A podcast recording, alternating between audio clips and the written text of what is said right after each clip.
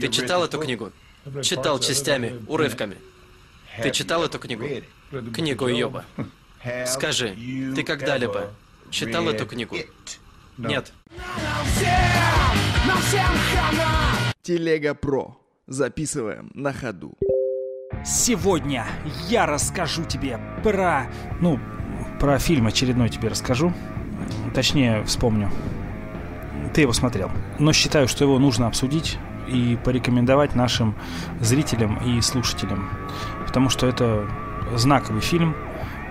Я уверен, уже вошедший в историю кинематографа и точно вошедший в топ-10 самых крутых атеистических фильмов. Те, кто боится оскорбления чувств верующих, выключайте этот ролик. Я, конечно же, говорю про фильм «Вечерний экспресс» Sunset Limited 2011 года. Случается так, что талантливые актеры оказываются еще и талантливыми режиссерами, и сценаристами, и продюсерами. И Клинт Иствуд это подтверждает, хотя это и исключение. Но еще одним таким исключением является бесспорно талантливый актер, а еще и сценарист, и режиссер Томми Ли Джонс, который, собственно, и снял, написал и сыграл в этом прекрасном фильме. Сделал он это вместе с другим великолепным актером Сэмюэлем Джексоном. История простая, как 5 копеек.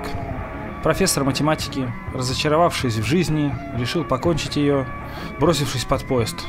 Но его спасает не в меру позитивный, оптимистичный, религиозный проповедник. Собственно, он приводит его к себе домой вечером, угощает ужином, и за этим ужином происходит разговор, свидетелями которого мы и являемся. Фактически весь фильм — это и есть небольшой камерный спектакль, где два актера устраивают между собойчик и разыгрывают перед нами этот свой длинный ночной диалог на двоих. За этим, как ни странно, очень интересно наблюдать, и когда вдумываешься в смыслах слов, выслушиваешь истории, которые они рассказывают друг другу, это производит впечатление. Так что всем, кто не смотрел замечательный фильм «Вечерний экспресс» Sunset Limited, очень рекомендую обязательно посмотреть, подумать, в том числе о своей жизни и о своей смерти. А что там ты скажешь, мне все равно.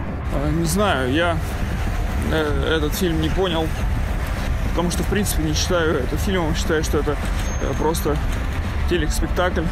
Ну, в нем нет художественной ценности, именно в визуальной части.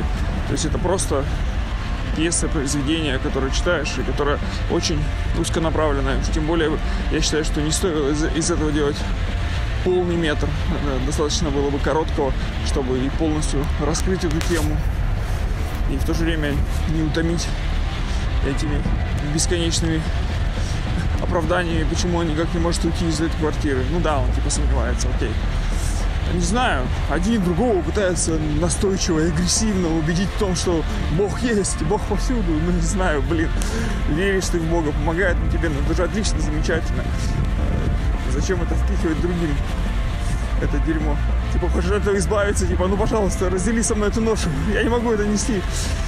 Не знаю. Короче, по сути, в фильме одна только мысль, вот эта, которая долбит со всех сторон, и все. Но опять же говорю, что слишком долго смотреть, я все это понял с самого начала, и все аргументы, и все за, и все против, они очевидно понятны, и всегда они в этом противостоянии одинаковые. Так что, ну, посмотрел, не обломался, потому что великие актеры, сыграно хорошо. Очень понравилось, как комната обставлена, как мелочи все эти продуманные. Наблюдал именно за этим весь фильм. Так что, по большому счету, не обломался. Вот, но можно и оптимизировать. Еще историю расскажу.